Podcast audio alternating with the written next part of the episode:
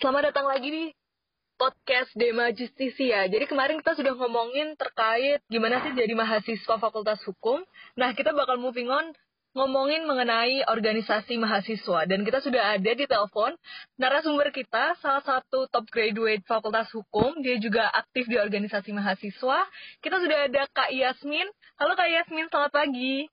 Halo Aisyah. Selamat pagi. Lagi sibuk di mana nih Kak Yasmin uh, sekarang lagi sibuk persiapin buat S2 sih sama sambil nyari-nyari kerjaan ini kan kita lagi telepon karena emang lagi LDR Kak Yasmin lagi di kota mana nih sekarang kebetulan aku lagi di Jakarta kemarin habis ada uh, wawancara untuk kerja gitu. Oke. Okay. Nah, Kak Yasmin ini kalau misalkan nggak salah salah satu cum laude juga ya Kak ya dari 2000 2015 bukan sih Kak? Iya, aku angkatan 2015. Alhamdulillah kemarin pas wisuda Mei dapat cum laude. Oke, dan Kak Yasmin dengar-dengar juga sangat aktif di beberapa organisasi mahasiswa di Fakultas Hukum, betul Kak? Iya, aku ikut tiga organisasi sih kebetulan di Fakultas Hukum, Dema, Alsa, sama KMFA. Itu tadi baru hmm. tiga ya kak ya, LO dan LSO betul sebutannya kalau di iya, Fakultas Hukum. Bisa tolong iya. dikasih tahu mungkin ada lembaga apa aja sih di Fakultas Hukum? Oke, aku jelasin dulu ya. Ini untuk organisasi kemahasiswaan di Fakultas Hukum. Itu kayak Aisyah udah sebutin tadi, ada lembaga otonom atau LO, ada lembaga semi otonom atau LSO, dan ada juga komunitas nih sebenarnya yang tadi Aisyah belum sebutin. Oke. Okay. Nah, bedanya kalau LO, LO sama LSO itu jadi kalau LO itu cuma ada satu dan itu Dewan Mahasiswa Justisia. Dan LO itu sendiri punya dua fungsi yaitu sebagai fungsi eksekutif dan juga legislatif.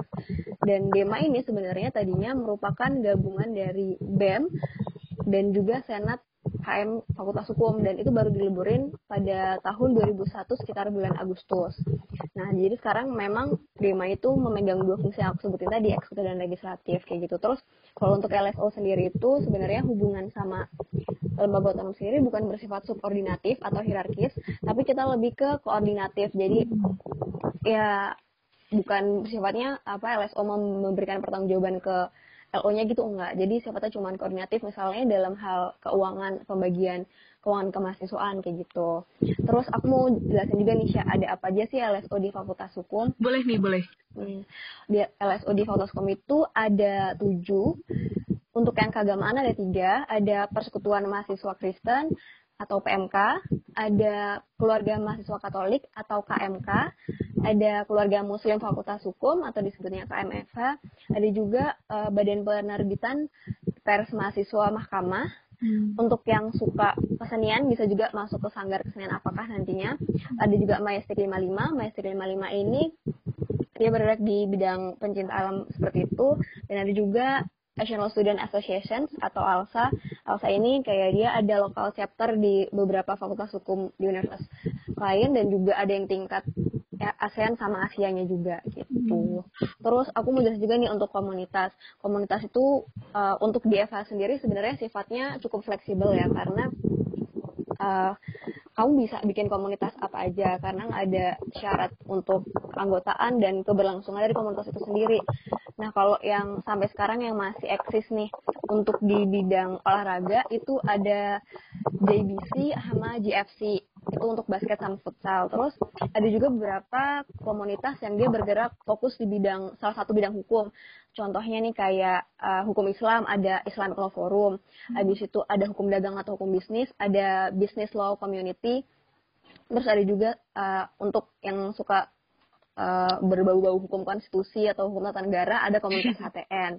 Nah selain itu ada juga komunitas yang dia memang mempersiapkan untuk uh, misalnya kayak ikut lomba dan atau apa ya memperdalam ilmu tentang lomba itu sendiri sih ada kayak komunitas peradilan semu hmm. Satria Paramarta atau lebih sering dikenal dengan Sparta ada CIMC Community of International Boot Court Competitions ada FPPH Palapa Forum Penelitian uh, penelitian dan penulisan hukum palapa ini lebih ke ini sih apa kayak karya bikin karya ilmiah dalam hmm. dalam konteks hukum. Terus ada juga nih yang baru ya nggak salah komunitas specialty yaitu Speech and Law Debate Society. Jadi untuk yang pengen ikut debat bisa ikut komunitas ini. Jadi banyak banget sih emang saya organisasi di komunitas hukum. Oke, uh, tadi Kak Yasmin sudah menyebutkan kalau selama kuliah ini sibuk di tiga organisasi ya Kak ya. Tadi apa aja? Iya, ada betul. DEMA, ALSA, dan juga KMFH. KMFH. Paling ya. aktif di mana sih Kak uh, sementara ini? Sementara ini. Kalau boleh jujur, udah udah selesai dong sih sebenarnya. Udah selesai ya, udah, udah, udah, udah bukan lagi anak sarjana. Iya. Untuk organisasi yang paling aktif sebenarnya aku di DEMA. Hmm. Karena menurut aku sendiri uh, DEMA itu kaderisasinya paling berhasil di antara organisasi lain di Fakultas Hukum. Kenapa? Uh, ini pengalaman aku pribadi sih. Hmm. Karena dari zaman aku mahasiswa baru, itu tuh Dema udah yang paling banyak banget kegiatannya yang menyediakan apa ya wadah untuk teman-teman mahasiswa baru untuk berkembang. Mm-hmm. Jadi kayak aku merasa sangat diberdayakan tuh pada saat itu. Dan ini satu tips buat teman-teman mahasiswa baru karena uh, di semester 1 itu biasanya beban SKS masih dikit. Biasanya kalau di angkatan aku tuh cuma 17 SKS. Kalau sekarang kayaknya 19 SKS ya. Sekarang 19 Kak. Eh, nah, itu tuh jadi apa ya, kamu punya banyak banget waktu luang gitu loh. Sayang banget kalau waktunya nggak digunain buat hal-hal positif kayak ikut organisasi. Nah, jadi penting banget nih buat teman-teman mahasiswa baru untuk uh, ikut organisasi di EVA khususnya Dema. Gitu. Siap.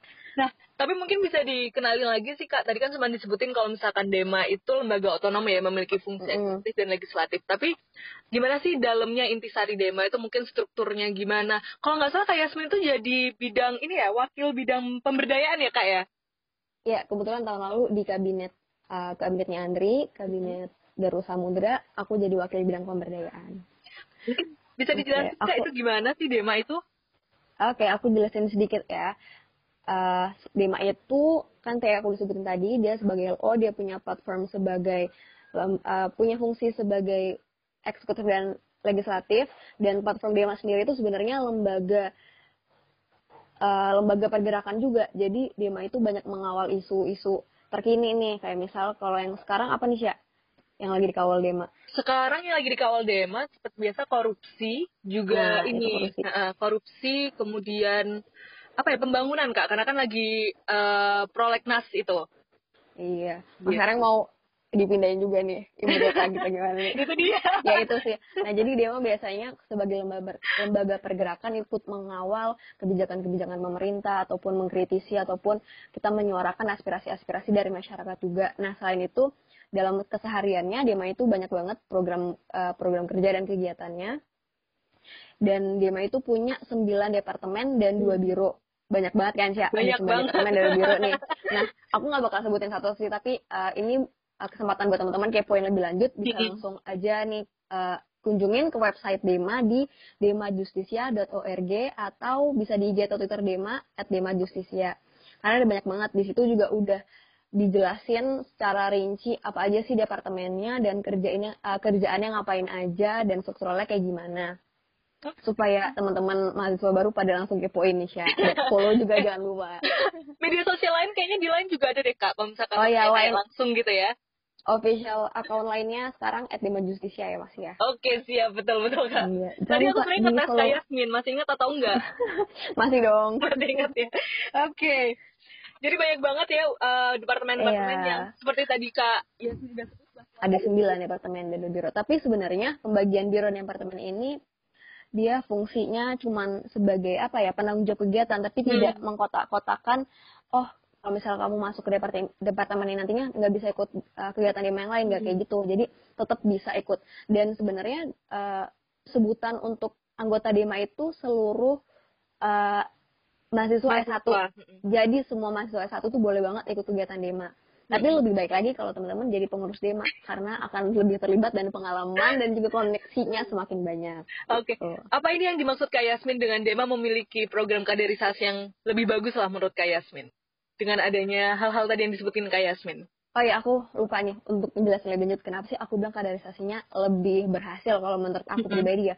Karena karena aku bilang tadi, aku merasa cukup diberdayakan di berbagai kegiatan di rumah. Jadi kayak kamu maba nih, tapi kamu bukan yang kayak apa ya disuruh-suruh buat ikut proker atau gitu ya, porter iya iya nggak kayak gitu. Kalau di Dema itu kamu udah benar kerja bareng sama kakaknya. Nah dari proses apa ya uh, menjalankan kegiatan itu kamu jadi banyak banget dapat keluarga.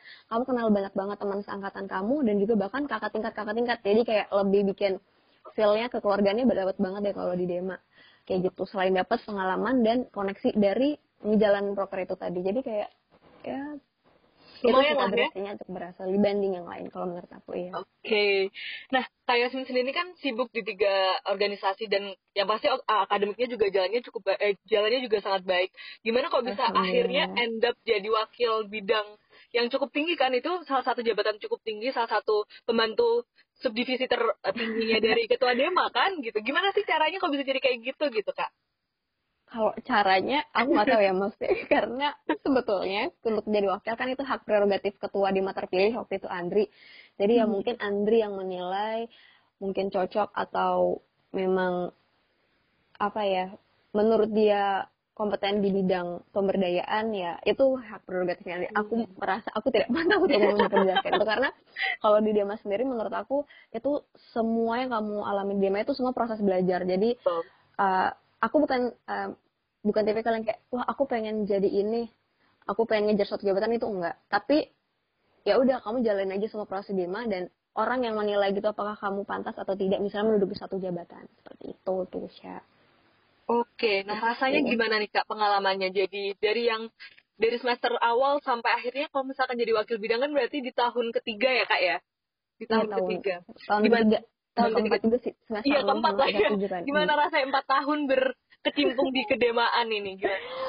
Actually, I found it was interesting yet exhausting nih ya. Kenapa exhausting interesting? Enggak, ini exhausting atau ex, uh, interesting sebenarnya? Dua-duanya sih. Dua-duanya. Pasti ada harus ini dong jujur dong. Interestingnya kenapa nih? Karena menurut aku apa ya serunya jadi wakil itu dia bukan bukan lagi eksekutor kalau kayak teman-teman di departemen masing-masing atau kepala departemen kan dia eksekutor. Maksudnya uh, menjalankan programnya. Kalau wakil itu ya kita cuma sebagai supervisor jadi ngelihat encourage gimana nih teman-teman kader di uh, departemennya dia bisa meningkatkan kualitas ataupun kuantitas dari kadernya sendiri ataupun kegiatan-kegiatannya dan juga gimana sih caranya ngekip teman-teman kadep ini supaya menjalankan sesuai target bersama yang udah tetapkan bersama biasanya di awal tahun kayak gitu tapi ya kalau boleh jujur ya tetap exhausting sih Syah karena gimana nggak capek setiap, gitu ya? Ngurusin ya, anak banyak itu gitu? Banyak banget.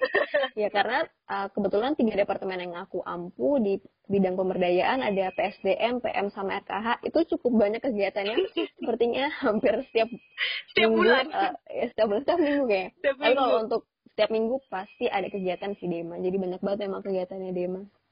Oh. jadi itu yang cukup. Tapi ini sih maksudnya kayak walaupun setiap mingguku pasti uh, kebanyakan dihabiskan dengan nonton tapi aku enjoy sih menja menjalaninya. Karena ya itu tadi kayak pada akhirnya itu sebuah proses pembelajaran aku banyak dapat pengalaman dan koneksi dan juga aku semakin deket nih sama teman-teman Dema yang lainnya termasuk adik-adik tingkat aku sekarang.